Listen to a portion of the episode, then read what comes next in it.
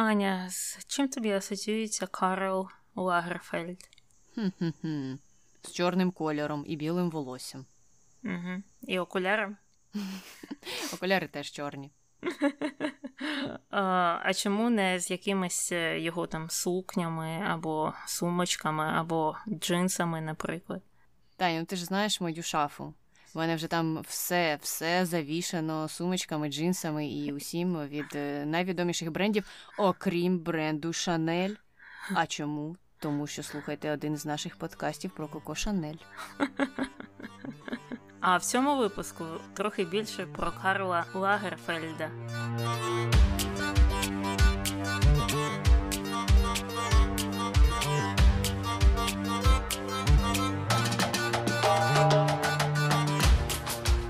Привіт, це Таня. І Аня, в ефірі подкаст не без гріха. Дискусії про відомих людей, їх досягнення та сумнівні вчинки. Сьогодні говоримо про Карла Лагерфельда або Лагерфельда, або як хочете, так його і називайте. Угу. Так, у нього навіть були різні види написання його прізвища, так що це нормально по-різному його називати. І починаємо ми, як завжди, з пошуків е, про нього. Там було небагато цікавих, я обрала три, і першим запитанням було: чи знав Карл Лагерфельд Коко Шанель? Не знав. Тому що він прийшов е, до будинку Шанель уже тоді, коли її не було, наскільки мені відомо. Е, Так, вона вже померла. Він прийшов до будинку Шанель, здається, після 12 років е, після смерті самої Коко Шанель. Отак от. Другий пошук. Чому Карл Лагерфельд завжди носив окуляри?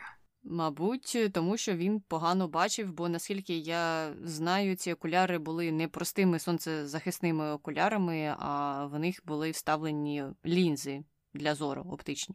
Я читала декілька теорій. Е, В одній він жартував чи ні, я не знаю. Казав, що колись в нього летів е, стакан віскі, і тільки окуляри врятували його від того, щоб він втратив своє око. І начебто після того він вирішив, що треба завжди носити окуляри, бо все може статися, може хтось запустить в нього щось, там якийсь стакан, чи тарілку, чи ручку, і окуляри його врятують. А інша, і це я чула власне з його вуст, він казав, що у нього близькорукість, наскільки я пам'ятаю, і він каже, що люди, які близькорукі, виглядають, наче е, сумні м, собачки, їх очі так виглядають. І через те, що він не хоче виглядати як ці собачки, він одягає або одягав ці чорні окуляри. Не знаю.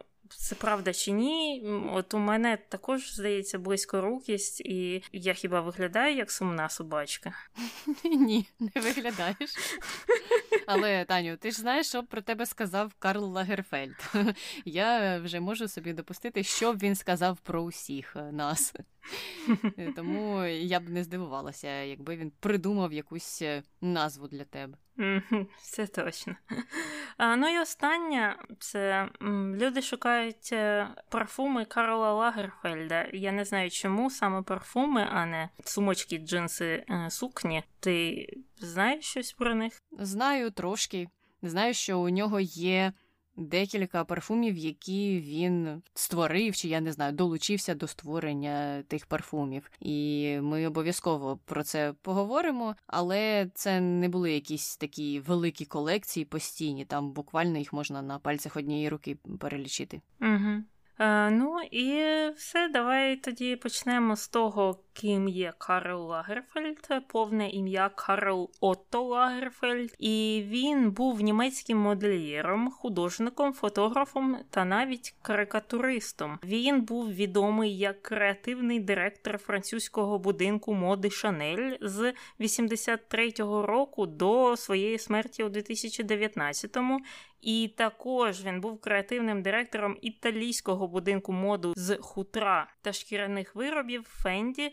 Та також власного одноіменного бренду моди. Був е, одною з найбільш впливових особистостей в моді, його називали навіть королем моди. І народився маленький король моди У 33-му році в Гамбурзі в сім'ї Елізабет та Отто Лагерфельда його батько володів компанією, яка виробляла та імпортувала згущене молоко. А мати була донькою місцевого політика католицької партії, е, також працювала продавчиною білизни в Берліні, і також вона дуже вміло грала на скрипці. І, здається, навіть трохи навчила цьому Карла. І Карл Лагерфельд е, взагалі часто згадував її і казав, що у них були дуже близькі стосунки, і що вони з ним були якраз дуже схожі більше, ніж він з батьком, і він вважав батька таким дещо наївним. А от мати була такою загадковою жінкою і сильною, і він у неї запозичив багато тих рис, хоча вона, начебто, казала, що він недостойний учень, все ж таки вона була краща, вважала себе там кращою, ніж він. Отаке вона казала сину. На противагу тим матерям наших минулих персонажів, які їх хвалили, наприклад, можна згадати мати Пабло Пікасо, яка казала, ти станеш папою римським. А ось е, мати Карла так не вважала. Дивилася на це більше реалістично, чи що, я не знаю. І щодо дитинства Лагерфельда існує дуже багато легенд, е, і він сам став їх автором. По-перше, протягом довгого часу е, була плутанина з датою його народження, бо він в одному інтерв'ю казав, що він то народився в 35-му році, то в 38-му, то потім в третьому інтерв'ю сказав, що і ні тоді, і ні тоді. Думайте, гадайте самі, я вам не зізнаюся. І це дуже смішно було, тому що те інтерв'ю він давав, коли йому вже було за 70, І для мене ну настільки дивно, коли людина у такому віці ще переживає uh-huh. про те, скільки їй там років.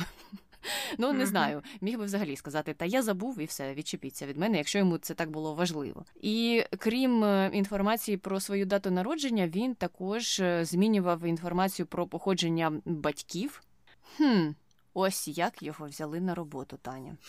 В резюме на посаду креативного директора бренду Коко Шанель був точно такий пункт. Я просто гарантую. Чи змінювали ви інформацію про своїх батьків, щоб вони здавалися кращими, ніж було насправді у вашій голові, звичайно?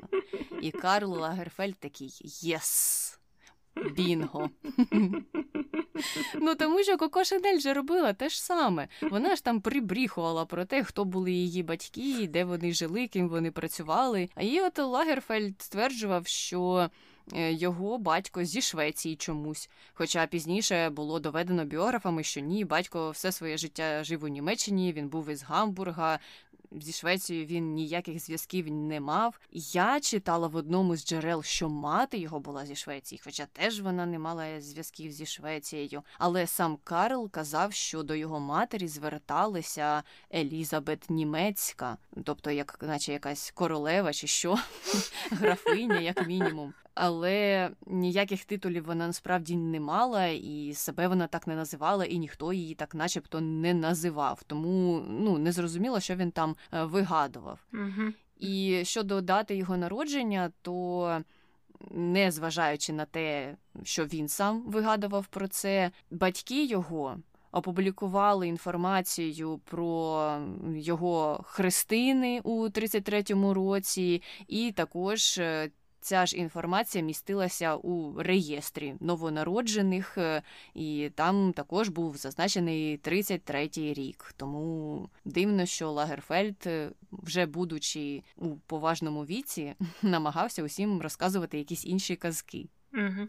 Я взагалі не розумію, що є поганого в тому, що його батько там продавав згущене молоко, а мати взагалі була донькою місцевого політика. Тобто, наскільки я зрозуміла з його біографії, він був з стабільно середнього або навіть е, трохи вище середнього класу. Не розумію, чого він тут стидався. Якщо ще з Шанель можна сказати, що їй дійсно не хотілося розповідати про те, що батько віддав її з сестрою до сиротинця, і вона виросла без батьків, і чомусь вона не хотіла про це розповідати світу, то тут історія зовсім якась дивна. Так, мені теж е, так само здалося. Я не знаю, чому він хотів це змінити, але В принципі, пізніше, коли ми дійдемо до контроверсій, я, якщо не забуду, звичайно, то висуну свою теорію. Е, він е, так багато чого розповідав у збільшеному гіперболізованому форматі і сенсі. Але щодо його творчих поривів та інтересів, з ранніх років, звичайно ж, він вже виявляв е, інтерес до моди, і у дитинстві навіть згадував, що вирізав фотографії з модних журналів, е, десь там їх е, розклеював. І також розповідав, що критикував те, що інші однокласники вдягали до школи. Ну нічого ж собі. Це, мабуть, той однокласник, якого всі не любили, або з яким мало хто товаришував. Якщо він приходив до інших однокласників і розповідав, що з ними там не так і як вони повинні виглядати. Угу. Особливо, ем, якщо уявити, що це які були сорокові роки, так? Ну, це не ті роки, коли треба е, критикувати когось. Я не кажу, що в інші роки це треба робити, але то взагалі мені здається, більшість людей, особливо дітей, не парилися про те, що на них вдягнено. Е, вони більш переживали про те, буде їм що їсти чи ні. Угу, угу. Я погоджуюся, і, мабуть, це трохи говорить про привілейованість якраз угу. його родини і те, що він себе ну, нормально почував, і, мабуть, міг обрати, що вдягти у школу. Ще е, він е, в одному інтерв'ю згадував, як йому було 6 років, і він е, сидів за письмовим столом своєї матері у заміській садибі. Mm-hmm. Теж, будь ласочка, привілейована родина. І це був великий будинок, як він говорив. Там він малював ескізи, і тоді він сказав собі: Ти станеш дуже відомим. Окей. Ну, мені здається, що більшість дітей думають, що вони якісь особливі, і коли виростуть, то будуть чи багатими, е, чи е, відомими. Так що він тут. В якомусь плані не є унікальним. Просто проблема в тому, що він цією фразою натякає на те, що ось я там в дитинстві вирішив, що буду відомим, і я там добився цього. Хоча ми ж знаємо, що це ну не зовсім так завжди працює. Я сумніваюся, звичайно, що це було саме так сфразовано. Знаєш, як е, діти в такому віці часто просто кажуть: Я стану такою багатою, такою багатою, uh-huh. що я куплю усі магазини з цукерками. Uh-huh. Ну, як мінімум, щось таке, а не сидиш за столом і раптом такий. Я стану відомим, правитиму усім світом. Це якось так звучало. Я просто уявила собі малого Карла, такого не знаю, восьмирічного хлопчика, який вже сидить в тих темних окулярах з білим волоссям, таке каже. Е, значить, Карл протягом більшості свого дитинства проживав у Гамбурзі, але у 44-му році це місто було зруйноване в результаті бомбардування, і тому родина вирішила переїхати звідти в Бад Брамштед. І в часи війни його родина не сильно потерпала через впливовість компанії батька. Е, я так розумію, це що якийсь натяк на те, що батько співпрацював з нацистами. Ну, я не знайшла саме цієї інформації, що він там якось десь з кимось мав зв'язки, але я читала про те, що його компанія була важлива для промисловості mm-hmm. Німеччини, тому що постачання молока все ж таки це тобі не знаю, не постачання. Чого там, що може бути не таке важливе, виберіть самі. І тому саме вони могли себе так вільно почувати. Угу. Ну, особливо згущеного молока, яке історично використовувалося для якраз е, військових цілей. А вже у післявоєнні роки, а саме у 49-му, е, сім'я Лагерфельдів повернулася в Гамбург, де Карл продовжив навчання в школі імені Бісмерка. І також е, десь в ті ж часи він разом з матір'ю вперше потрапив на показ мод Крістіана Діора, і цей показ його дуже вразив. І, взагалі, в цілому, в дитинстві він е, виявляв дуже великий інтерес до образотворчого мистецтва, і навіть його однокласники згадували, що він завжди щось малював, а саме ескізи, і це було в незалежності від того, на якому уроці він був. Ну, мені здається, це теж не є чимось таким дивовижним. Я теж малювала на будь-яких уроках. Це були не ескізи, а просто там якісь котики, собачки, ще щось. Але не знаю, я ж не стала ніяким модельєром одежі для котиків. Ну, ми ж не знаємо, які там були ескізи. Можливо, там вже було щось дуже професійне, і він зміг потім навіть їх використати. Ти малювала собі котиків, і вони ж не виставлені були в галереї. А ескізи Карла, можливо, якраз і принесли йому успіх е, у якійсь колекції будинку Шанель. Хто знає. Е, ну і Лагерфельд, взагалі-то, як уже показала історія, і історія про те, що він малював ескізи на будь-яких уроках, е, сам казав, що школа йому не сильно допомогла, і він небагато там дізнався, небагато знань отримав. А ось де він отримав багато знань, так це в музеї Кунстхале. І туди він дуже часто ходив, дивився на картини художників, його надихали саме французькі. І він е, якраз і казав, що в школі залишився тільки для того, щоб вивчити французьку мову і потім швидше переїхати до Франції і там вже почуватися як риба у воді. Ну тому що Франція, ми знаємо, пов'язана дуже з модою. І з часом він е, переїхав до Парижу. Там він став навчатися малюванню і кресленню. І це було в ліцеї Монтень. Це, до речі, наскільки я розумію, державний ліцей, але якийсь дуже відомий. Там навчалося багато людей відомих, хоча вони невідомі мені. Я вже і не згадаю. Але коли читала про цей ліцей, там був цілий список невідомих мені відомих людей. Ось так. І проживши в Парижі всього два роки, Лагерфельд е, став брати участь участь у конкурсах дизайнерів, е, і одним із таких конкурсів став конкурс дизайну, який був спонсорований міжнародним секретаріатом Вовни. Ну, І таке було в ті часи. Це звучить якось трохи по-комуністичному. І у тому конкурсі він виграв у категорії пальто. І навіть є фотографії, де він з моделлю у тому пальті і зі своїм кубком. І на тому ж конкурсі він, до речі, подружився з Ів Сен Лораном, а Ів Сен Лоран переміг е, у категорії сукні. Цікаво, це були теж е, якісь сукні з вовни. Mm-hmm. Чи там були ще якісь інші секретаріати присутні в тому конкурсі? Ну і щодо журі. Воно було дуже престижним, тому що тих людей я все ж таки знаю. Серед журі того конкурсу були Бальмен і Живанши. Ми їх, мені здається, якраз і згадували в е, випуску про Коко Шанель. І після того, як Лагерфельд отримав перемогу, саме Бальмен запросив його стати своїм асистентом. І з ним він пропрацював три роки приблизно, як мінімум, тому що коли я читала одне джерело, воно мені казало три роки, інше джерело казало чотири, було навіть п'ять, і все через те, що звичайно Лагерфельд брехав про свій вік, тому всі заплутались. Хоча кожне з цих джерел було досить впливовим. Навіть там Vogue був, і Harper's Bazaar, і хто тільки не писав про Лагерфельда, і всі писали по-різному, коротше кажучи, але протягом якогось часу він все ж таки співпрацював з Бальменом. Але уже у 58-му році його запросили в інший будинок моди. Це був будинок моди Жана Пату.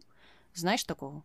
Ні, взагалі не чула. Я теж про нього не чула, але судячи з інформації, яка доступна, він був на той час досить відомим. І там Карл Лагерфельд створив е, колекцію цілу. Вона називалася Лінія К.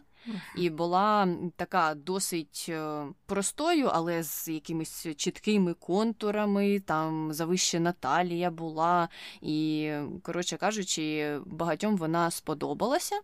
І він е, деякий час е, тримався на посаді модельєру в цьому будинку, але потім вирішив е, залишити сферу високої моди, тому що, як він сам сказав, він втомився створювати офіційний одяг для цих багатіїв. І він взагалі називав себе представником робочого класу. Протягом багатьох років. І колись е, навіть так хизувався трохи, що так, так, я навіть це колись сказав одному французькому журналісту. а Він, звичайно, був ліваком і дуже розлютився, і сказав, що якщо люди це почують, люди, які дійсно є представниками робочого класу, то вони мене просто роздеруть. Але ні, я ж робочий клас, бо я е, шию одяг для багатих людей. Е, ну, те, що я сам багатий, це таке. Кому це треба знати? Слухай, е, щодо цих е, дат різних, е, я взагалі у своїх джерелах читала, що, начебто, він до Парижу переїхав у віці 14 років, що він відпросився у своїх батьків і поїхав до Парижу. Це там навчався у тому ліцеї, і вже через два роки життя там Е, він оце приймав участь у цьому конкурсі від секретаріату Вовни міжнародного. Ну і так подумать, так в 16 років, начебто, так за легендою, він е, вже познайомився з Сен Лораном, і тут Бальмен взяв його на роботу. Мені здається, що щось там не складається, тому що конкурс вже був у 55-му році. А якщо він народився у 33-му, то у 55-му йому точно не було 16 вже. Отак от. Ми теж розкрили його брехню. Незрозуміло, навіщо він це робив, але можливо, якраз і для того, щоб потім розказувати. Та я ж у віці 16 років вже mm-hmm. з Бальменом співпрацював і Живанши мені видавав якісь призи.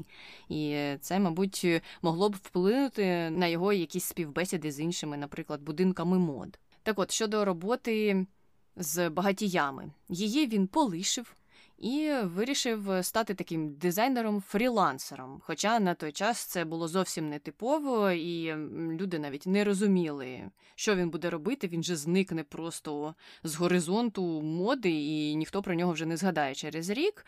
Але Карл Лагерфельд вважав, що саме це не буде обмежувати його фантазію. Потім він е, почав е, співпрацювати із брендом Хлоє, бо він е, десь знову ж таки познайомився з його засновницею, і їй подобалося те, як він виконує свої оці необмежені дизайни з бурхливою фантазією. Це сталося у середині 60-х років, якщо знову ніхто нам не бреше. І крім того, в ті ж часи він створював також дизайн для Валентину. Я взагалі не знала, що Клоє це такий досить е, старий бренд, так? Е, ну, з точки зору мого життя. Бо мені чогось завжди здавалося, що він з'явився, не знаю, у 90-х, і все, що я про нього знаю, це їх парфуми. Ну, мабуть, це теж був якийсь їх ренесанс. Е, тому що ці всі старі бренди в певний час, ну або не всі, а багато з них в певний час переживали спад, а потім. Знову ж таки, деякі з них е, випливали назовні і отримували друге дихання, як ми побачимо, і сталося з е, Шанель. Так, і ще у 65-му році Лагерфельд додав до свого списку клієнтів римський будинок моди Фенді, і там він е, працював з самими сестрами Фенді, допоміг їм збільшити популярність бренду таким чином, що він зосередив свій дизайн на елітних хутряних виробах з використанням е, новітніх дизайнів та нетипових до цього матеріалів, таких як кріт, білка та кріль. І з цим брендом він співпрацював до кінця свого життя. А у 2015 році вперше представив колекцію високого хутра від Фенді, і в рамках цієї колекції створив найдорожчу в світі шубу з хутра Соболя вартістю в 1 мільйон доларів. І Фенді, як зараз себе почуває цей бренд? Я давно про них не чула. Вони ще існують, вони ще виробляють шуби. Що там з ними? Наскільки я читала, але я не глибоко занурювалася в історію цього бренду. Я точно знаю, що уже в другій декаді 2000-х у них були покази мод, де вони демонстрували хутряні вироби із е, штучного хутра, Угу. і тоді їх е, хвалили правозахисники тварин і казали, що дивіться, навіть е, ми не можемо відрізнити це хутро, яке штучне, від справжнього, тому що настільки вже ця індустрія пішла вверх і розвинута стала. Тому незрозуміло, чому ви так довго чіплялися за це справжнє хутро і не хотіли від нього відмовлятися. Але я не знаю, чи вони повністю від нього відмовилися на той час, чи навіть зараз. Ну, дивись, ця колекція була у 2015 році, це тільки 6 років тому. Так що, якщо і відмовилися, то досить недавно. Вже у 80-х Лагерфельд заснував свій власний бренд одягу, який створював речі в стилі інтелектуальної сексуальності. Аня, що таке інтелектуальна сексуальність? Ну як, Таня, як ти не знаєш, що таке інтелектуальна сексуальність? Тобі достатньо просто подивитися на Карла Лагерфельда і зрозуміти одразу, що це таке. А якщо ти не вважаєш Карла Лагерфельда сексуальним, то щось не в порядку зі мною, я так розумію, так? То Таня, твоя інтелектуальність не дотягує до тієї інтелектуальної сексуальності, яку він пропагував. Ну, можливо, можливо. І щось, е, я так розумію, не зовсім пішло з тим брендом, бо у 2005 році він продав його компанії Томі Хільфігер. І пояснював він це тим, що вирішив, що йому більше подобається працювати на когось, ніж створювати речі під власним брендом. Ти цьому віриш? Ну, звичайно, звичайно, раз Карл так сказав. Але знаєш, е, що я думаю? Ну, це така моя звичайно спекулятивна версія. Я думаю, що можливо це пояснення могло б бути реальним через те, що. Так, звичайно, коли ти працюєш, наприклад, на бренд Шанель, то в тебе є якийсь бустер безпеки. І коли він вже довів його до якогось піку популярності, то він міг дозволити собі багато в рамках того бренду. Мгм. І вже багато хто був впевнений у його успіху кожного разу, у тому, що кожен показ буде суперкласним, і критики нічого про нього не сказали. Інше діло це відкривати свій власний бренд і самому нести відповідальність е, за те, що він випускає, те, що він робить. Ну, може, через це він.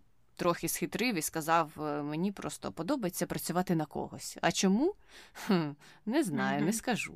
Ну, бренд Карл Лагерфільд ще досі існує. Я заходила на їх е, магазин в інтернеті. Там дуже багато що є на розпродажі, і можна купити футболку, наприклад, там білу чи чорну з фігуркою Карла Лагерфельда, тобто він такий намальований у вигляді як мультфільма, так? І також таку ж саму можна купити з малюнком е, у вигляді його котика. І ну такі непогані футболки. Мені подобається, не подобається їх вартістю 55 доларів.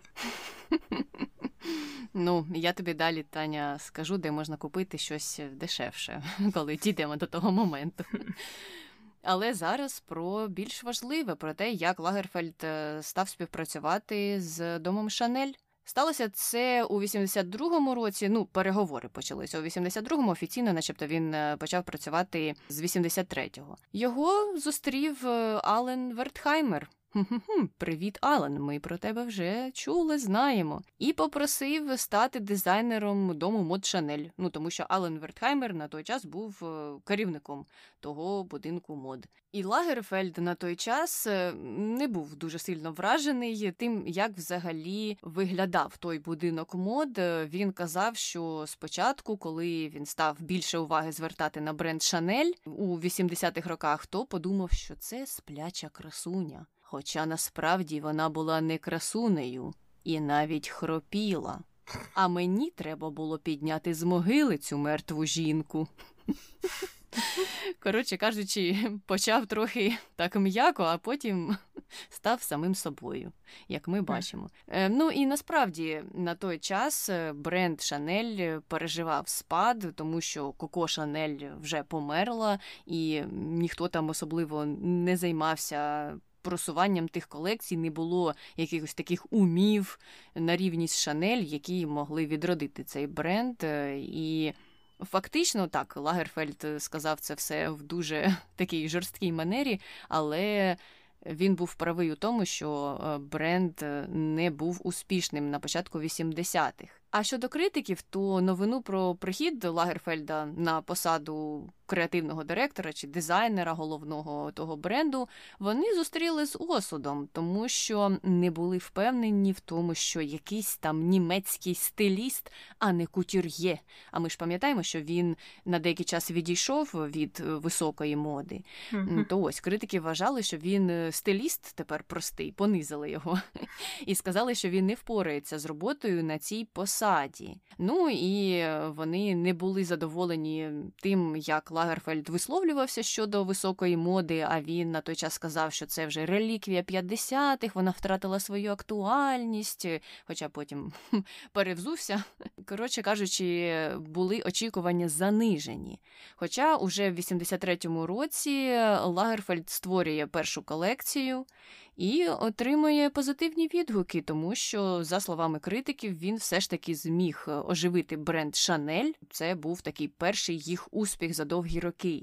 А Вертхаймер з теплотою завжди говорив про Лагерфельда. Вони були друзями, і він вважав його просто генієм і ніколи не шкодував, що дав йому за його словами карт-бланш і постійно, постійно казав, що Лагерфельд може робити все, що захоче. Я йому повністю довіряю. Ну і Лагерфельду вдалося це зробити, тому що він поєднав старе з новим. Тобто він продовжував використовувати впізнавані елементи бренду Шанель, тобто твід, позолочена фурнітура, перлини, колорблок, але сам одяг е, він так переробив, щоб е, він відповідав якимось новим трендам. Е, наприклад, там зменшував довжину верху або вкорочував спідниці, робив аксесуари більш видними. І саме Карл Лагерфельд дійшов до того, що можна використовувати лого Коко Шанель Сісі в одежі, тобто по всій одежі, оці от сумочки або блузки, або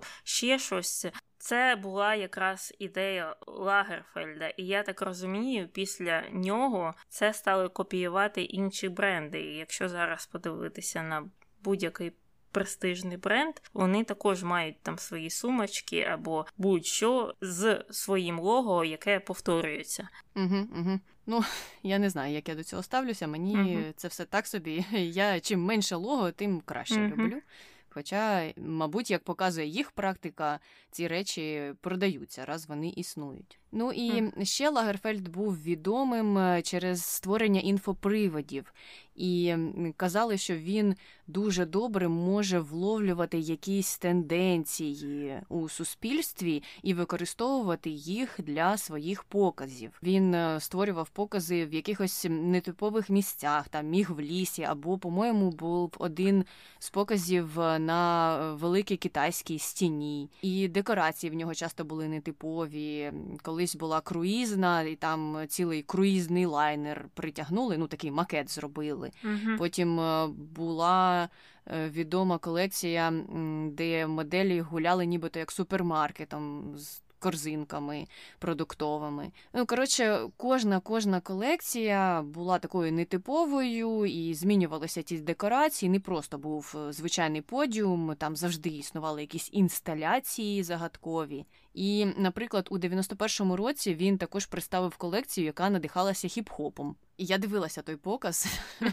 Він такий трохи смішний і трохи милий, тому що ці моделі так е, ну, намагаються себе видати якихось людей, які дотичні до хіп-хопу чи що, але в них це дуже погано виходить. Але сама колекція зрозуміло, що була створена під впливом хіп-хопу, бо в них там такі аксесуари величезні, на них і якісь лямки на одязі, чи якісь е, такі приспущені широкі штани. Ну, коротше кажучи, видно, видно було, чим надихався Лагерфельд. Також. У 2015 році був показ, який багатьох вразив, бо він був стилізований під демонстрацію. Там моделі в кінці йшли з різними транспарантами, і я теж подивилася цю демонстрацію. Я вже хотіла сказати цей показ мод стилізований під демонстрацію. Сам Лагерфельд казав, що він надихався своєю матір'ю, що вона була феміністкою, тому він це хотів таке створити. Ну то краще б, мабуть, би трохи подумав про слогани, які б він хотів uh-huh. виставити на тих транспарантах, бо там щось було таке незрозуміле. Як знаєш, е, бувають такі псевдодемонстрації, де люди на своїх транспарантах пишуть, е, що попало, uh-huh. якісь рекламні слогани чи щось, що зовсім не має сенсу. І ось там ну не все таке було, але були якісь речі, типу мода замість війни, ледь не мир в усьому світі, щось дуже дуже дуже загальне і дуже незрозуміле, і дуже неконкретне, як на мене. Угу, угу. Я бачила з цього всього тільки певну частину показу у супермаркеті. Так, трохи дивно, трохи цікаво. Мені також сподобалося те, що оті всі товари, які були у цьому фейковому супермаркеті, також були бренду Шанель. Ну, а що ж ти хотіла? Щоб там е, хто був? Том Форд якийсь чи що? Я просто подумала, що сталося з тими товарами, бо там пляшки з якоюсь газованою водою були. Що з цим сталося, і куди воно ділося, і мені здається, воно б дуже добре пішло б десь в інтернеті, якщо його продати. Ну, може, так і зробили, хто знає. Так, е, те, що його покази були незвичайними, нетиповими, і те, що локації були цікавими, і декорації, теж колись там навіть вони робили макети Ейфелевої вежі на одному з показів, я пам'ятаю, е, це було не нудно, як мінімум, і я розумію, що це багатьом людям подобалося. Крім того, Лагерфельд ще на рівні з Джанні Версаче на той час активно культивував образ топ-моделі, і у нього були певні улюблені манекениці, яких він часто звав на свої покази. Це була Елінда Євангеліста і Сінді Кроуфорд, і особливо на початку Клаудія Шифер. І він сам казав, що якби мені довелося розв'язати троянську війну, то Клаудія була б моєю Єленою. Так він її любив. Ну, вона ж була німкою. Може, через це. А от е, ти думаєш, е, топ-моделі і досі існує? Тобто, як оце 90-ті всі знали Сінді Кроуфорд та Клаудію Шифер та всіх інших, кого ти перелічила. Зараз е, існує такий культ топ-моделей, бо я ніяких не знаю. Я не знаю, чи це можна назвати отим культом, або чи це можна вважати отим культом, який був у 80-ті, 90-ті, і чи такі ж самі, наприклад, в них доходи. Ну тому що топ-модель або супермодель вважалася такою, якщо вона не тільки брала участь у шоу відомих дизайнерів, а якщо вона і за це отримувала дуже великі гонорари. На сьогоднішній день. Наскільки я розумію, далеко не всі отримують такі гонорари, і ті, хто отримує, не можуть вважатися нібито як топ-моделями за стандартами минулих років. Бо моделі деякі, які були відомі у 80-х 90-х, кажуть, що ось ці всякі сестри Хадіди, Кендал Дженнер, це ж не ті топ-моделі, якими ми були колись, і вони взагалі не дотягують е, до всього цього. Я не знаю, як це все вимірюється, які там uh-huh. стандарти, і чи це параметри, чи це ще щось, чи це якийсь професіоналізм мені невідомий. Щодо доходів, то я чула скарги теж від моделей е, відоміших в минулому на те, що ось зараз ці всі моделі собі там попридумували, що їм не подобається те, не подобається все. Вони хочуть, щоб у них був робочий день, не 16 годин, а 8. Вони не хочуть з усіма разом роздягатися, подай їм якусь власну роздягальню. І це все впливає на наші гонорари. Тепер зрозуміло, що ми не можемо отримувати мільйонні контракти і тільки отримуємо якісь там 2000-ні, бо всі оці нові молоді моделі дуже чутливі і хочуть якихось людських умов праці. Ти подивись на них. Я саме такий сентимент чула в одному інтерв'ю, і для мене це було настільки дивним, що людина, яка працювала моделлю довгі роки, і сама розповідала про те, що в яких умовах їй доводилося працювати не розуміє, як іншим це, наприклад, може не подобатися, і як вони насправді хочуть кращих умов. І в кінці кінців вона взагалі зробила якийсь дуже дивний висновок. Я не очікувала такого, і вона казала, що так раніше нам платили мільйони, і це була нібито як доплата за ті секрети, які ми тримали при собі. А тепер ці всі моделі всюди там потякують, хто їх за що стиснув і потримав, і тому заробітна плата пішла вниз. Ну, мабуть, тоді добре, що це сталося, не знаю. Дуже дуже дивна історія. Я спочатку зовсім не зрозуміла, як е, кращі умови попливали на зменшені зарплати. Я думала, що це йде нога в ногу, а тут е, виявилося, що таке. Ну, Мені здається, що раніше, якщо підписувався контракт з моделлю, то замовник, ну якщо він був недобросовісний, він міг, е, грубо кажучи, доплатити їй і, наприклад, працювати в будь-яких умовах з нею холодно, жарко. Вона не могла там поскаржитися, попросити щось там попити водички лишній раз, і собі мовчала і повинна була працювати, працювати, працювати. І ще крім того, якщо були якісь проблемні моменти, то вона не завжди про це могла теж е, сказати комусь або поскаржитися. Угу, Зрозуміло. Жах. Повертаємося до Лагерфельда, який, як і Крістіан Діор, був досить е, забобонним, але у нього була інша улюблена цифра. Він любив номер 7, і ця цифра зустрічалася в багатьох його речах. Наприклад, у 98-му році він відкрив в Парижі художню галерею Лагерфельд Gallery Studio 7 Ель, а у 2000 році заснував в Парижі власний видавничий будинок, також під назвою Сім Ель, і відкрив ще й одноіменну книгарню. Тобто Сім Ель це що? Сім Лагерфельдів? Чим більше, тим краще. Так, щось таке. Ну, знаєш, у кожного своє вподобання. Мені ще здається, можливо, йому подобалося це поєднання. Ну, воно зрозуміло, тому що з одного боку улюблена цифра, з іншого боку, з цієї букви починається його прізвище. Але якщо подивитися, Сім і Ель, вони такі трохи дзеркальні. І, мабуть, це дуже добре виглядало на логотипах. А, Я навіть про це й не подумала, бо я не бачила цього логотипу.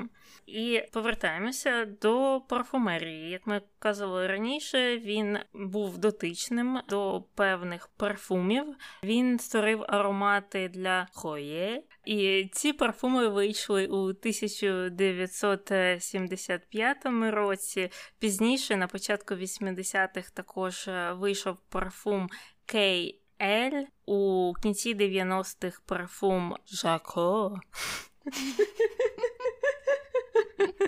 І пізніше він також вийшов з ароматом парфумів запахом книги. І це, до речі, зараз є дуже модним робити запахи, типу таких: там запах е, бібліотеки чи запах е, мокрого асфальту. І е, я нюхала запах бібліотеки, і там дійсно воно віддає трохи старими книгами. Я би не сказала, що мені це подобається, але це є чимось популярним. Ну, наприклад, той же Том Форд, він також робить ці ж запахи, які мають тільки декілька нот. Наприклад, е, запах шкіри. Я його нюхала, і там просто так віддає е, новою шкіряною сумкою або туфлями. І багатьом це подобається. Це дійсно зараз е, модно. Так що він був перед е, часом. Ну, не знаю, як би я теж поставилася до запаху книги чи бібліотеки, бо запахи тих книг можуть бути дуже різними, і деякі пахнуть не дуже приємно. Ну і крім парфумів, Лагерфельд також був відомий своїми колабораціями. У нього була ціла серія таких е, проєктів. Однією з відомих робіт була робота із компанією Дизель, е, яка виробляє джинсовий одяг. Це сталося у 2002 році. Він створив ем, колекцію зі спеціальної джинсової тканини, яку для нього і виготовила компанія Дизель. І спочатку він спроєктував е, дві куртки та двоє пар джинсів у цій колекції, і вона була представлена на Паризькому тижні моди, а потім її стали вже продавати в обмеженій кількості у різних галереях Лагерфельда у різних містах світу. І, наприклад, у Нью-Йорку протягом першого тижня було розпродано більше 90% штанів а ціна на ті штани доходила до 1800 доларів, наприклад. Ну і я не знаю, чесно кажучи, це дорого чи ні. Бо на сьогоднішній день якась там футболка Гучі може коштувати 700 доларів, звичайна біла, з г-г-г-г-г-г оціми буквами. Тому на ті часи, може, це і не було так вже занадто дорого для любителів моди, звичайно ж. Для звичайних людей це дорого. Ну, я хочу тобі сказати, що я шукала цю колекцію, хотіла подивитися, як вона виглядала, і в чому там була унікальність цієї спеціальної джинсової тканини. Бо, як на мене, джинс є джинс. Він, в принципі, дуже е, схожий серед брендів. І я знайшла дуже багато людей і на eBay, і на пошмерці продають е, речі з тієї колекції, і досить дешево. Джинси можна купити за 40 доларів, спідницю джинсову можна купити за 25 доларів. І виглядають вони як звичайні джинси початку 2000-х. Отак от. А я теж е, шукала, як вони виглядають. Там же особливість полягала в тому, можливо, можливо, це так мені здалося, що джинси були на застіпці блискавці до самого верху. Там немає такої стандартної цієї джинсової тканини, яка її закриває, і гудзика теж зверху немає. Uh-huh. І також там шви йшли якось е, цікаво по всіх джинсах. Ззаду uh-huh. точно десь під попою вони були, і спереду теж. Але ну самі джинси, як джинси, не знаю, здалеку і не роздивишся. Можливо, саме це допомагало їм виглядати добре. Ось ті шви, в якихось вони стратегічних місцях були. Знаєш, що в тебе не витягнеться нічого ззаду, ні спереду, ні на колінах. Тому, може, в цьому була їх цінність, хто знає. Але добре, йдемо далі його колабораціями. У 2004 році Лагерфельд випускає колекцію спільно з брендом H&M. І ця колекція включала в себе вже набагато більше одягу. Там були і плаття, і сорочки, і піджаки, різні краватки, туфлі, футболки, на яких теж було зображення Лагерфельда. І ось тобі, Таня, лайфхак, якщо ти хочеш купити футболку з Карлом. Спочатку вони коштували 19 доларів, сьогодні 40, 39,99. Коштують е, теж на сейлі. І ця колекція також була успішною на момент її виходу. Е, її зразу ж розпродали, і керівництво H&M тоді казало, що вони навіть були шоковані такою швидкістю продажів колекції і не очікували е, успіху цього. А от сам Лагерфельд був не дуже задоволений е, тією співпрацею і казав, що так, робочий процес в нас був класним, продуктивним. Ми зробили все, що планували, але керівництво H&M – це просто якісь сноби. Вони дуже неправильно поставилися до своїх клієнтів, бо вони вирішили зробити цю колекцію лімітованою, і не в усіх містах її продавали. І він навіть згадав тоді, що це не дуже гарно по відношенню до людей з маленьких містечок у східній Європі, які теж хотіли б мати змогу купити собі речі з тієї колекції. Тобто Карл переживав е, за людку з конотопа, яка не змогла купити футболку з його зображенням. Я так скажу Карлу, хай він не переживає, бо Людмила вже пішла на базар Конотопський і купила собі три футболки у тих кольорах, які їй подобаються, тому що Карл вже зробив тільки чорну і білу, а Людмила, можливо, хотіла червону чи жовту. Так цікаво, що він це додав, і ну, дивно від нього чути про те, що, начебто, H&M — це сноби, а Лагерфельд він що? Представник е, якоїсь лівої партії, я не знаю. Він працює на будинки мод і випускає там шуби за мільйон доларів. І потім він говорить, що H&M — це сноби. Мені здається, що його критика полягала в тому, що через те, що колекція була лімітована вони не зробили стільки грошей, скільки б вони могли зробити, якщо б у них був там необмежений, необмежена кількість цих позицій. Ну, Мені теж так на секундочку здалося, що він е, просто хотів розширити ринок і збільшити дохід від тієї колекції. Угу. Хоча. Незважаючи на те, що вона тоді була розпродана, зараз можна знайти спокійно ті речі, але футболки піднялися в ціні. Це правда незважаючи на те, що вони зараз вже на селі. Вони колись коштували, по-моєму, 50 доларів. Такі часи Карл Лагерфельд вже на селі. Ну і в 2010 році Лагерфельд починає співпрацю зі шведською компанією, яка називається Орефорс або Орефорс. Не знаю про таку компанію, але вона відома тим, що виробляє кришталевий посуд та різний декор для дому. І для них він створив серію якраз бокалів, різних ваз, такого кришталевого декору. Я теж заходила на їх сайт.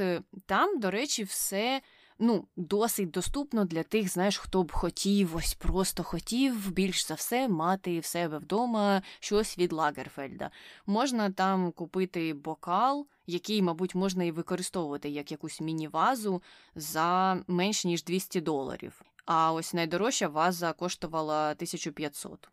Такий великий рознос в цінах. Хоча там майже все було більш-менш так 150, 175, 200, і ось одна якась ваза чомусь коштувала більше за всі. Угу. Так вони і досі це випускають, чи то була якась одноразова акція? Той проєкт був одноразовим, але ці товари є в наявності у них на сайті. Mm. Угу. Тобто це не лімітована версія, так? Або вона просто була дуже непопулярною. Може. Наступною колаборацією Лагерфельда був проєкт в Дубаї, де він мав спроєктувати будинки на острові Моди. Також він проєктував лобі для Estates at Aqualina в е, місті Майамі, і також е, дивним чином Лагерфельд брав участь в озвучці гри GTA 4. Не очікували такого повороту.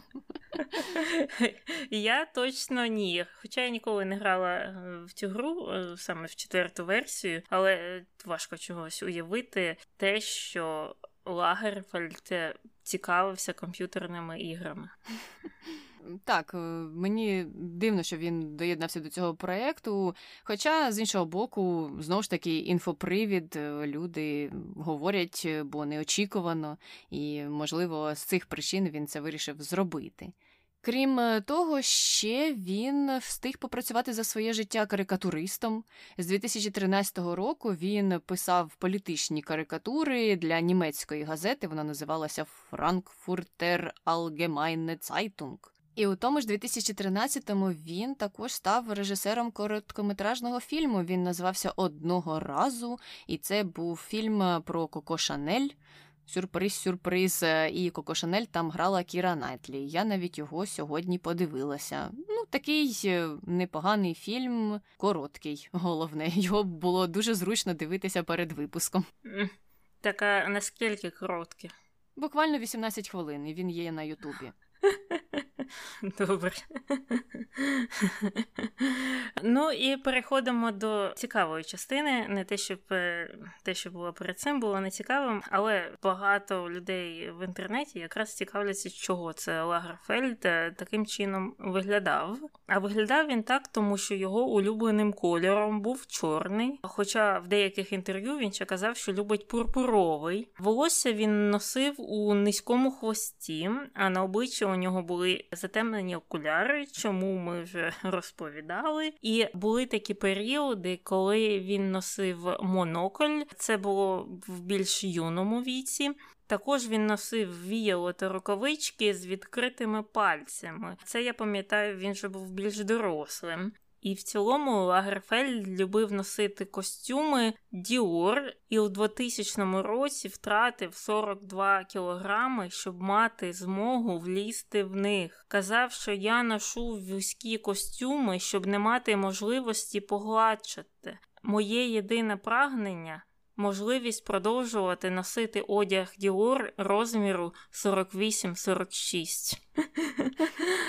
І про цю свою історію схуднення та дієту він навіть написав книгу Дієта Лагерфельда, яка вийшла, здається, у 2002 році, і вона була досить популярною у Франції та за межами тієї країни. І я читала, в чому полягала ця дієта. Вона не дозволяла їсти нічого жирного і нічого калорійного, і нічого, що мало багато вуглеводів.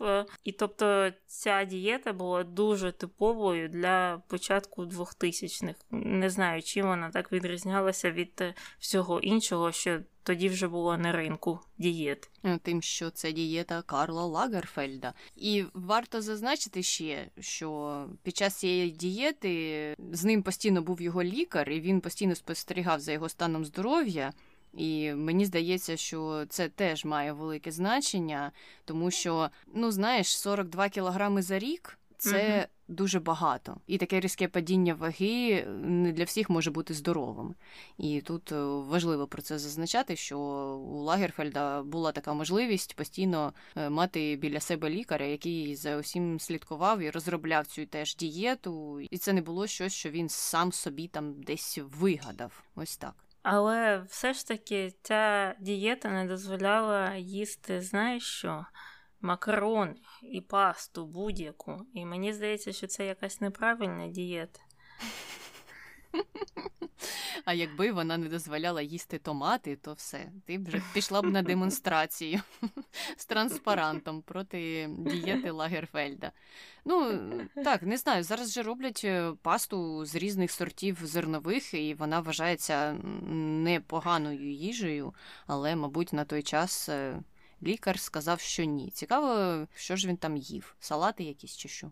Угу. Салати, якісь тости, але спеціальні, і йогурти без жиру, що найжахливіше. Це якраз був той період, коли вони були дуже популярними. Але що ж сталося? Вони видалили весь жир з тих йогуртів і замінили їх крахмалом. І вони просто стали такими на смак порошковими. І я рада, що ми нарешті від того трохи відходимо, і зараз все більше і більше йогуртів з жиром.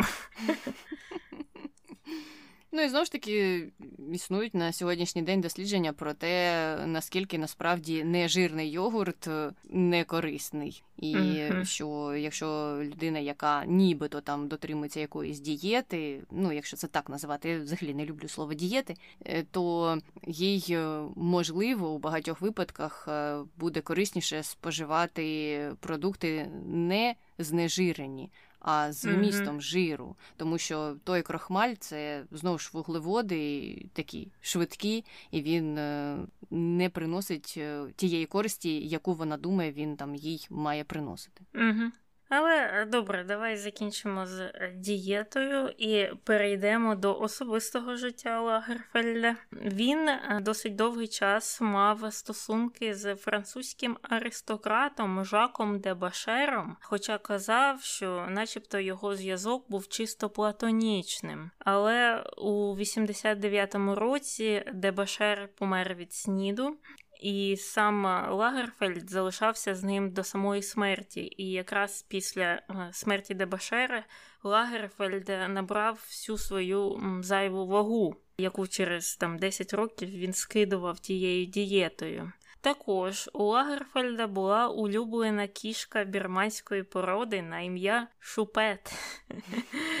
І він навіть колись заявляв, що одружився би з нею, якби це було законно. Історія появи цієї кішки така: вона спочатку жила у, у його друга, який попросив е, помічника Лагерфельда потримати її у себе, поки той подорожував. І в кінці кінців Лагерфельд вирішив забрати собі цю кішку і сказав другу, що взагалі її не віддасть, бо ця кішка геніальна. Наскільки я пам'ятаю, це його друг слеш бойфренд слеш муза, чия це була кішка. І ця кішечка подорожувала з Лагерфельдом у багато місць. За його словами, вона дуже любила сидіти на колінах пілотів свого приватного літака. Також у 2014 році, за словами Лагерфельда, ця кішечка заробила 3 мільйони євро за дві модельні роботи, і це була реклама машин та реклама якоїсь косметики. І у кішки були два асистенти: охоронець, лікар і персональний кухар. І в кінці кінців Лагерфельд переписав на неї частину свого спадку, але сума невідома. Але якщо точніше, Лагерфельд переписав частину свого спадку на покоївку своєї кішки за умови, якщо після його смерті та покоївка буде продовжувати доглядати за його кішкою. Отак от. Ну, бо юридично, мабуть, на кішку саме дуже важко переписати частину свого спадку. І я забула, Таня, що нам перед цією історією про кішку треба було сказати нашим слухачам, щоб вони закрили вуха своїм чутливим котикам, щоб ті не вмерли від заздрощів. Тому, вибачте, звичайно, сподіваємося, що з вашими котиками нічого не трапилося. Але смішна історія про кішку, і мені сподобалося ще, що в тому інтерв'ю, де він е, розповідав про її модельні роботи, він наголошував так на тому, що ви не думайте, моя кішка не рекламує якусь котячу їжу, це вище за неї. Вона рекламує машини і beauty продукти. Ой. Ну, я не знаю, я своїй кицьці сьогодні розповідала цю історію не про покоївок, охоронців та персональних кухарів, а про те, що деякі кицьки можуть заробити 3 мільйони євро, а моя лежить собі тут, відпочиває. А твоя думає, тю, а мені то що? Мене і так годують. Мене все влаштовує. І ще я машини не рекламувала. Знаєш, е, звичайно, я розумію, що є такі е, люди, які дуже люблять е, своїх тварин і е, можуть розповідати про них різні історії, про те, що вони вміють. Ну і часто це про собак. Ти чуєш, що моя собака вміє ту і сю команду виконувати. Але Лаєрфельд е, просто перевершив усе це. Uh-huh. В нього кішка була так геніальна, і вона, за його словами, вміла користуватися айпадом. Uh-huh. І це було дуже смішно читати, бо ну, він на повному серйозі про це говорив. Вона геніально вміє користуватися айпадом. І потім показують фотографії цього котика, який грається у додатках для котиків. Там миші uh-huh. якісь повзають, чи ще uh-huh. щось по айпаду, по екрану. І котику треба просто їх спіймати. Ну так це ж всі котики вміють. Не хочеться, звичайно, розчаровувати Карла, але вона не дуже геніальна.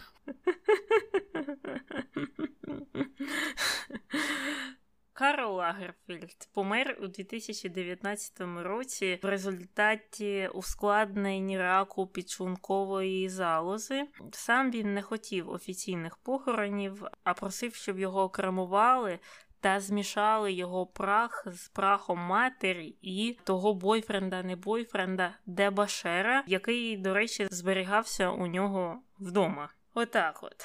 І на цьому моменті, як завжди, ми переходимо до контроверсій, пов'язаних з Карлом Лагерфельдом. І перша контроверсія стосується його сумнівних е, висловлювань, а саме висловлювань щодо ваги жінок. Протягом усієї своєї кар'єри Лагерфельд висловлював досить відкрите презирство до жінок, більших за типовий розмір моделі, який становить 0 е, або 2, е, якщо брати американські розміри. Він також активно відстоював е, включення до показів тільки моделей цих розмірів і казав, що ніхто не хоче бачити пишних жінок. І коли у нього в інтерв'ю запитали, як він ставиться до одного німецького журналу Бріджет, який якраз тоді оголосив, що буде публікувати лише фотографії справжніх жінок, Лагерфельд сказав, що аудиторія тих журналів це товсті матері, які сидять з упаковками чіпсів перед екранами телевізорів і кажуть, що моделі страшні. Хоча е, моделі не страшні, насправді світ прекрасного одягу це про мрії та фантазії. Тобто, оця ідея, що мода це. Чиясь фантазія, ми не один раз чули вже від модельєрів е, цих відомих брендів. Угу. Ну і так, знаєш, зразу ж е, накинутися на ту аудиторію. Мені здається, що можна було сказати: добре, хай собі публікують, а я роблю ось угу. так. І мені uh це подобається, і я, як роботодавець, маю на це право. Хоча, звичайно, можуть бути ті, хто мене критикує. Тоді звучало все б е, не так супер красиво, але краще. Ні, треба було сказати, це ваші товсті матері, все це кажуть. Mm-hmm. Не знаю, звідки це вилізло, і він е, дуже любив такі гострі якісь коментарі давати, особливо стосовно ваги. Він, наприклад, теж в одному з інтерв'ю сказав, що це люди із вищою вагою винні у всіх суспільних проблемах, тому що через них з'являється діра величезна у соціальному забезпеченні, uh-huh. і це uh-huh. стається саме через ті хвороби, якими хворіють занадто товсті, за його словами, люди. Ну, це смішно і не смішно, бо е, я такі сентименти і такі аргументи навіть бачила під е, деякими постами в інтернеті, де люди пишуть: Та ні, я ж не про те, що мені там не подобається, що вона там товста. Це мені все одно. Я просто переживаю за її здоров'я, бо якщо вона захворіє, а вона захворіє, бо вона товста, то вона ж піде у поліклініку і там буде витрачати час лікарів і гроші там платників податків. А я ж є платник податків, і я не хочу, щоб мої гроші отак от просто йшли на якусь товсту жінку. Якщо все, що треба зробити, це те, щоб ця товста жінка схуднула. Такий аргумент зустрічається досить часто.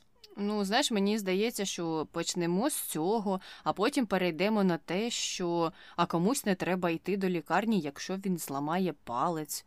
Ну, все ж таки й сам палець зростеться. Просто час лікарів не треба витрачати на такі дрібнички. Комусь не треба йти до лікарні, якщо у них е, щось із хребтом. Все ж таки хребців багато. Ну, подумаєш, один зламався. Є ще багато. Так можна дійти і до інших якихось пунктів, які багато кого не влаштовують. Ну так і справа в тому, що тут же е, розмова йде про е, людей, які вважаються товстими, бо вони більше, ніж розмір 0 або 2. Тобто товстими за е, мірками Лагерфельда та світу моди вважається більшість людей. І велика частина з цих людей є досить стрункими і мають нормальну вагу, яка не заважає їм жити і не спричиняє якихось проблем для їхнього здоров'я. Тобто, якщо у тебе там четвертий розмір, шостий, восьмий, десятий або дванадцятий, в принципі, ти ну, нормального середнього розміру, у тебе не повинні бути проблеми, які е, пішли від твоєї ваги, бо вона у тебе не надмірна, вона нормальна. Але якщо послухати людей як Карл Лагерфельд, то виходить, що якщо ти більше ніж розмір. Два, то з тобою щось неправильно, і в тобі проблема, що ти там створюєш якісь дірки в е, системі соціального забезпечення людей або якось так. Е, ну так, у нього була дивна уява про здорових людей. І мені здається, що розмір не є визначним для визначення знову ж таки здорової uh-huh. маси тіла. Це все визначається за допомогою більш складних формул, аніж просто розмір одягу. І людина може бути більше ніж 12, але вважатися здоровою. Uh-huh. Тому так. ну тут багато факторів, про які він звичайно не хотів казати, бо він просто був таким тролем. Ось те, що я ще хотіла на початку випуску сказати, він любив тролити людей і любив е, щось таке сказонути, створити знову ж якийсь інфопривід, а потім трохи, можливо, десь у якихось ситуаціях е, це все намагатися пом'якшити, чи відмовитися від цих слів, чи відшуткуватися пізніше. Він е, там у якихось своїх пізніх інтерв'ю казав: ну це ж мій образ був, я просто грав. Ну добре, грав, але це не знімає з тебе відповідальності за всі твої вислови. І це дуже дивна гра якась. Ну, добре, продовжуємо з питанням ваги. Лагерфельд е, і увагою своєю не обходив зірок. Одного разу журналісти описували ситуацію, коли він назвав Адель трохи товстуватою, знову ж за його словами. Але е, коли Адель відреагувала на цю репліку і сказала, що я також розміру, як багато жінок інших, і е, я вважаю це нормальним. Лагерфельд чомусь е, вирішив е, з'їхати і сказав, що йому насправді дуже подобається Адель. Ну, традиційний початок. І він uh-huh. слухає її пісні і захоплюється нею. Вона ж просто шикарна жінка. І це все було вирване з контексту. І ось ці журналісти жахливі, бачите, що роблять? Виривають слова з контексту, і потім люди їх не так зрозуміли. А я взагалі говорив не про Адель і так не говорив. Я мав на увазі Лану Дель Рей.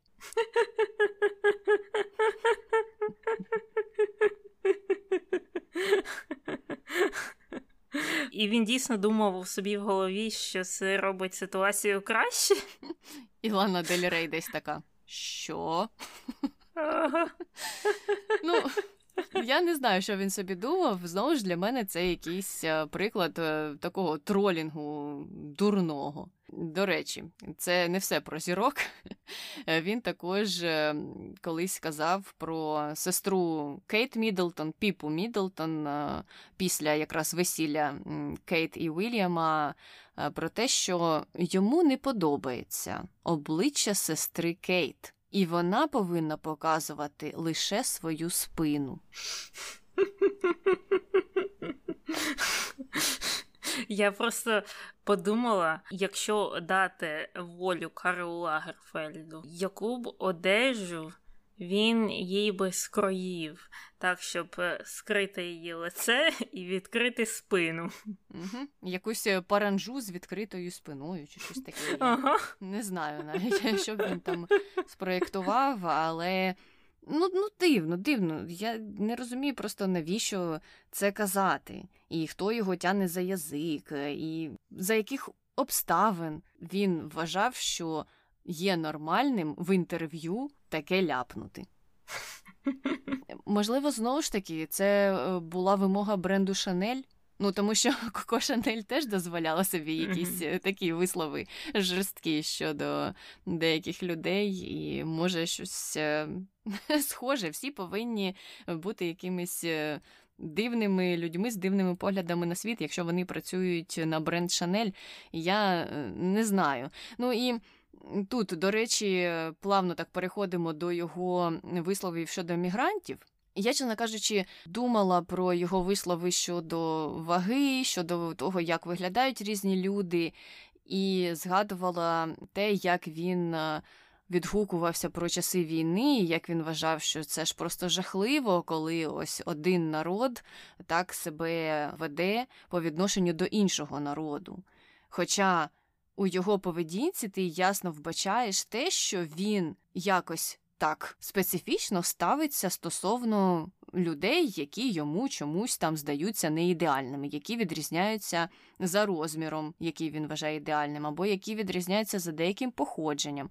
Ось, е, наприклад, щодо мігрантів, він е, казав, е, що Ангела Меркель у 2017 році неправильно зробила, що відкрила кордони країни для них. І тут він такий аргумент приводив, що навіть незважаючи на те, що вже пройшло багато десятиліть, не можна вбити мільйони євреїв, а потім привести на їх місце мільйони їх найлютіших ворогів. І він мав на увазі те, що нібито мігранти з близького сходу створять антисемітські настрої в Німеччині, і це велика помилка пускати їх туди.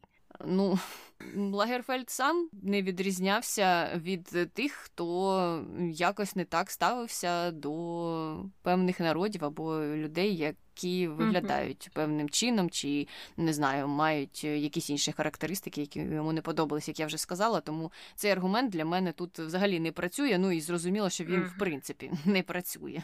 Ну так, е, давайте е, не будемо хейтити євреїв, давайте хейтити мусульман. Ну, це так виглядає.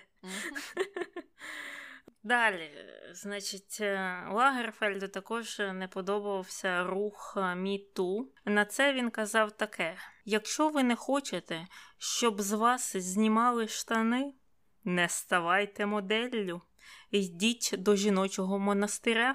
У монастирі для вас завжди буде місце. Отак. Нема нічого між е, цими двома, не знаю, професіями, чи як це навіть назвати, покликами. Mm-hmm. Або mm-hmm. модель, або в монастир. Все. Ну, я думаю, тому маркетологу у е, Леслі Векснера таке б сподобалося, таке ставлення до цього руху. Також. Е, щодо цього він казав, що йому набрид цей рух, і найбільше його шокувало те, що зіркам знадобилося 20 років, щоб згадати те, що сталося. І також його хвилювало те, що в цих історіях е, немає свідків е, того, що сталося. Ну, в принципі, тут він повторює звичні лозунги противників цього руху. А чого це? А чого це вона 20 років тому не сказала, що її зґвалтували? Чого це вона вилізла тільки зараз?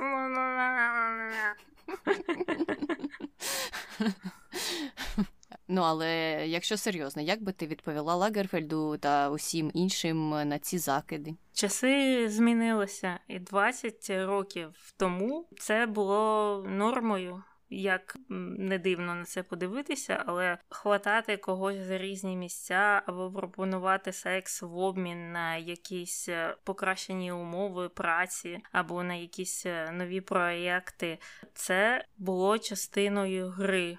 А потім це почало потроху-потроху змінюватися, і через це все більше і більше людей стали розкривати е, ті таємниці бізнесу, які були притаманні от 2000-м або 90-м рокам. А тим більше, я так думаю, якщо подивитися ще й далі, це було ще більше і більш розповсюджено. Тоді вийшли, тому що зараз більше підтримки.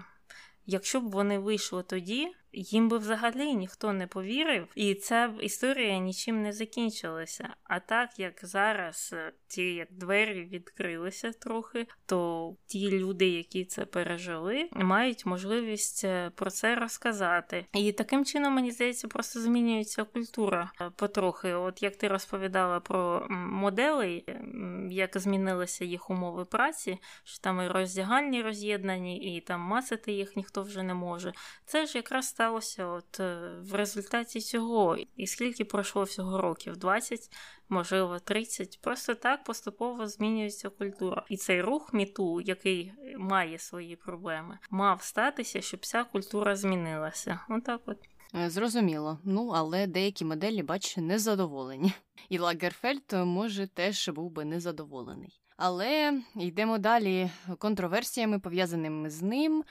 І одна з них стосується хутра і того, що він був, звичайно ж, прихильником використання хутра в моді. Хоча насправді він сам не носив його, не їв майже м'яса, знаємо, сидів на дієтах той же час е, в інтерв'ю у 2009 році він е, розповідав якісь дивні небелиці і легенди про те, що існують ось мисливці, які заробляють собі на життя, бо вони нічого іншого не вміють, крім полювання. Це які мисливці у якомусь кам'яному віці, чи що? Я не розумію. Mm-hmm. І тому, що вони не знають нічого крім полювання. Вони вбивають тих звірів, і якби вони це не зробили, то звірі вбили б нас. І крім того, він додавав, що немає сенсу говорити про хутро, якщо всі носять шкіру, всі їдять м'ясо, і якщо всі це роблять, то обговорення використання хутра це просто якась дурниця і нісенітниця. Бо а куди йому діватися, якщо ви всі їсте м'ясо цих тварин, то хутро так або інакше залишається. На це відреагували представники організації ПЕТА. Вони його назвали модним динозавром з дивним мисленням, і також дивувалися, коли це життю людини останній раз е, загрожували норка чи кролик. Ну, знаєте, кролі вони такі. Мені один колись як гризнув палець, то я довго плакала. Вони дуже жорстокі тварини. І більш того, у 2001 році Лагерфельд був об'єктом атаки з боку представників організації ПЕТА. Вони тоді організували досить е, цікаву акцію, ну яка, мабуть, вкладається в усі їх е, формати акції. Вони вирішили закидати його пирогами, зробленими з тофу. Але наскільки я розумію, там тоді було якесь зборисько дизайнерів, і ті пироги, поки летіли, то до Лагерфельда вони не долетіли, а долетіли вони в Кельвіна Кляйна який насправді не був ні в чому винним. Він ем, тією ж організацією ПЕТА вважався так званим другом тварин, тому що він е, не використовував хутро, і вони вибачилися і сказали: ну, це була така дружня атака. Вибач, Кельвін. Ми мітили у Карла насправді, а не в тебе. Але е, з цим хутром закінчилася історія тим, що у 2018 році Шанель оголосила про те, що вони припиняють використовувати хутро та екзотичні е, різні шкіри, шкіряні вироби у своїх колекціях. Ну, хоч якийсь сув, не знаю наскільки Лагерфельд е, це оцінив. Угу. Ну і на цьому моменті переходимо до конспірології. Перша пов'язана з котиком. Лагерфельд казав, що вирішив не віддавати кішку назад другові, але насправді той пізніше зізнався, що сам був не проти здихатися кішки, бо вона гризла його речі. Ну, знову ж, вона, походу, була не такою вже геніальною, виходить. І ті розповіді mm-hmm. Лагерфельда були дещо перебільшені, якось так. Хоча, можливо, цей друг просто, знаєш, заздрив, що Лагерфельд ось так відібрав в нього кішку, і кішка сама сказала, мабуть, бо вона ж була геніальною, що вона хоче жити тепер з Лагерфельдом. І він, звичайно ж, вигадав всю цю історію, що ніяка вона не геніальна, і жує мої светрики і футболки. Ну просто дивно чути, що кішка щось гризе. Це, звичайно, собаки це роблять. Якщо б він сказав, що вона щось дряпає, я б повірила, гризе, не знаю. І друга конспірологія також трохи пов'язана з цією кішечкою. Багато видань писали, що, начебто, він залишив всі свої гроші коту, що є неправдою. На його спадок претендують семеро людей, і це число включає оту от якраз покоївку, яка доглядає за його котиком. І там е, серед цих е, семи людей є той його друг, е, чи бойфренд, чи муза, і також якийсь його асистент. Має право на частку, і деякі далекі родичі. У нього там є ще якийсь хресник. От вони всі мають поділити, здається, 800 мільйонів доларів, які залишилися від Карла Лагерфельда. Але проблема в тому, що цим його спадком і взагалі цими грошима керував якийсь там чоловік е, у Франції. Він фінансовий помічник, або як їх там називають.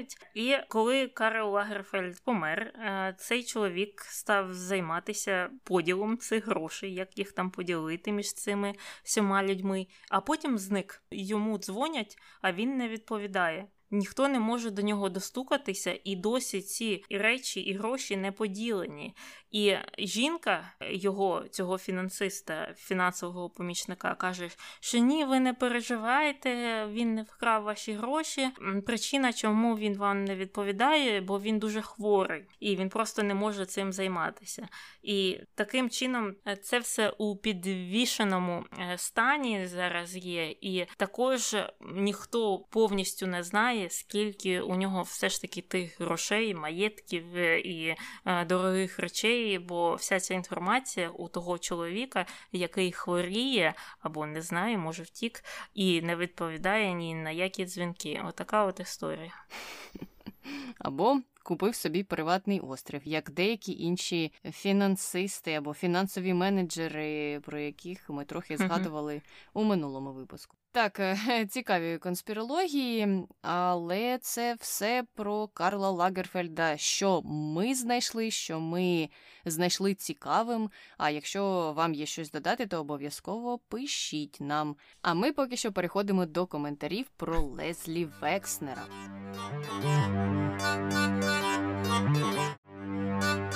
Коментар перший.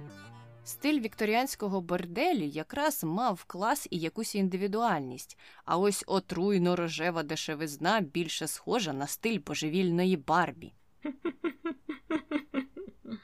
Я навіть не знаю, що мені більше сподобалося. Просто мені здається, що той от вікторіанський бордель він був занадто темним, а я не люблю темні магазини. У них вже такі є: цей Холістер та Аберкромбі та Фіч. Там вже дуже темно. Там навіть іноді не можна прочитати, що там на ціннику написано, і це такий стиль їх. І я це не зовсім розумію. Я не розумію ні те, ні інше. Мені ні божевільна Барбі, ні темний вікторіанський бордель не подобається. І, мабуть, це навіть е, більше пов'язано з якістю білизни Вікторія Сікрет. Я не вважаю її дуже якісною. Там є якісь окремі, можливо, моделі, причому вони дуже базові. І все. Uh-huh. А оці всі стрази і буклі пахнуть дешевизною. Коментар другий. Ніколи не любила цей бренд, тому що якщо в тебе ідеальна двійка чи трійка, то ти, звичайно, зможеш там знайти 100-500 ліфів всіх забарвлень і фасонів. А от в іншому випадку це місце не для тебе. Ну так, так же люди і жалілися на е, обох кінцях е, спектру розмірів. Е, ти мав відповідати не знаю, якомусь певному ідеалу, певній аудиторії, на яку працював бренд Secret. Угу. Ну і до сьогоднішнього дня це теж є проблема для багатьох. І я просто коли навіть готувалася до минулого випуску, то читала коментарі від жінок про те, що Сьогодні вони не можуть знайти для себе розміри, незважаючи на те, великі об'єми в них чи малі. Ось цей якийсь uh середній сегмент ще як ніяк, а всі інші до побачення. Останній коментар. Векснер, звичайно, динозавр в бізнесі, але світ і суспільство так швидко змінюються, що зміни неминучі, і це потрібно було вчасно визнати.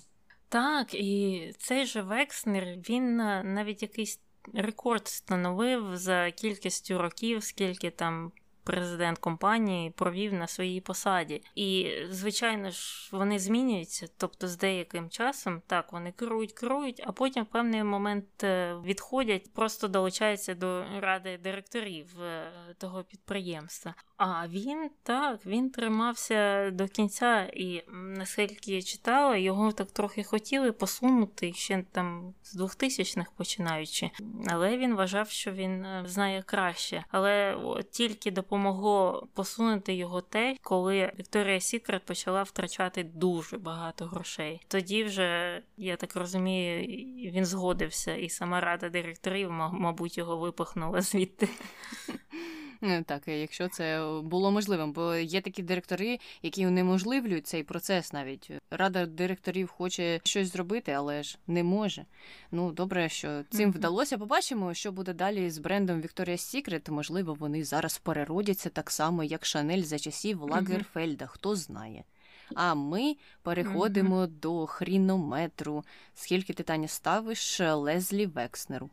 Чотири з половиною п'ять здебільшого за те, що він знав е, про те, що відбувається в його компанії, про те, що роблять з його моделями або з е, працівницями його компанії. Він явно чув про велику кількість скарг е, і на того Еда Разика, і на його сина, який, до речі, там також працював і займався тим самим, що й його батько, хто намагався зґвалтувати якихось жінок. Він це знав, але прикривав.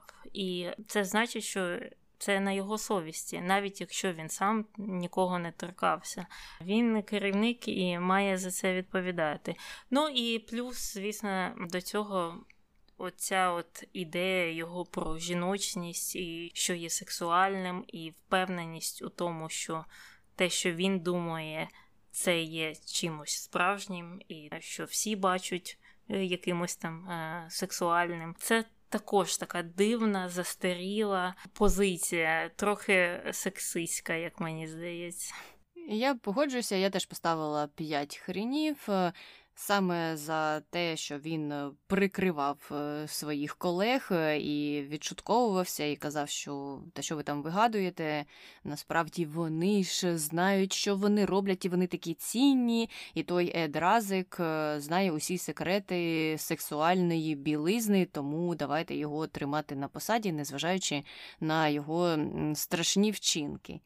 І як я вже казала в минулому випуску, так е, мені теж не зовсім подобається ця сексуалізація і цей тиск на жінок, який створюється за допомогою подібних брендів, е, подібних рекламних кампаній. Мені здається, що ну, мода повинна бути хоча б трохи репрезентативнішою. Я розумію, що роботодавець може вважати, що я буду наймати кого я захочу, і я це бачу ось таким чином, і мій одяг найкраще виглядає на цих жінках, а не на цих. Але як на мене, чисто з боку бізнесу навіть ну було б uh-huh. для них краще, якби вони розширили свою лінійку, чому б ні, і більше б жінок у них купували їх же речі. Цього мені звичайно ніколи не зрозуміти, бо я не Лезлі Векснер і я нічого не тямлю, мабуть. А наші слухачі також е, поставили 5 хренів. Е, ну і, мабуть, е, також за те ж саме. Або якщо ви знайшли ще якісь негативні сторони Лезлі Векснера, про які ми не поговорили, то також обов'язково дайте нам знати. Що ж до того, чи стрази на білизні це круто або ні, то. 90% сказали, що ні, ні, ні, ні, ні, а 10% відповіли, що так. І на рахунок е, улюблених брендів е, наших слухачів. Хтось сказав, що це геп, інші сказали, що люблять турецькі бренди, такі як Collins або Mojito, а хтось відповів, що їх улюблений бренд це Second Hand. Ось так. Колінс, я вже забула, що є такий бренд. Я колись там джинси купувала в Києві, був магазин у Пасажі. У мене теж були джинси Colin's, я їх купувала в універмазі або торговому центрі Україна, мені здається. І вони були mm-hmm. досить якісними. Так, про Мохіто нічого не знаю. Gap у мене повно речей Gap, особливо для дому і особливо якихось напівпіжамних, е, які Карл Лагерфельд не схвалив би, бо він казав, до речі, якщо ви вдягаєте або купуєте спортивні штани, то все це вже дно. Ви досягли повного дна і точки неповернення.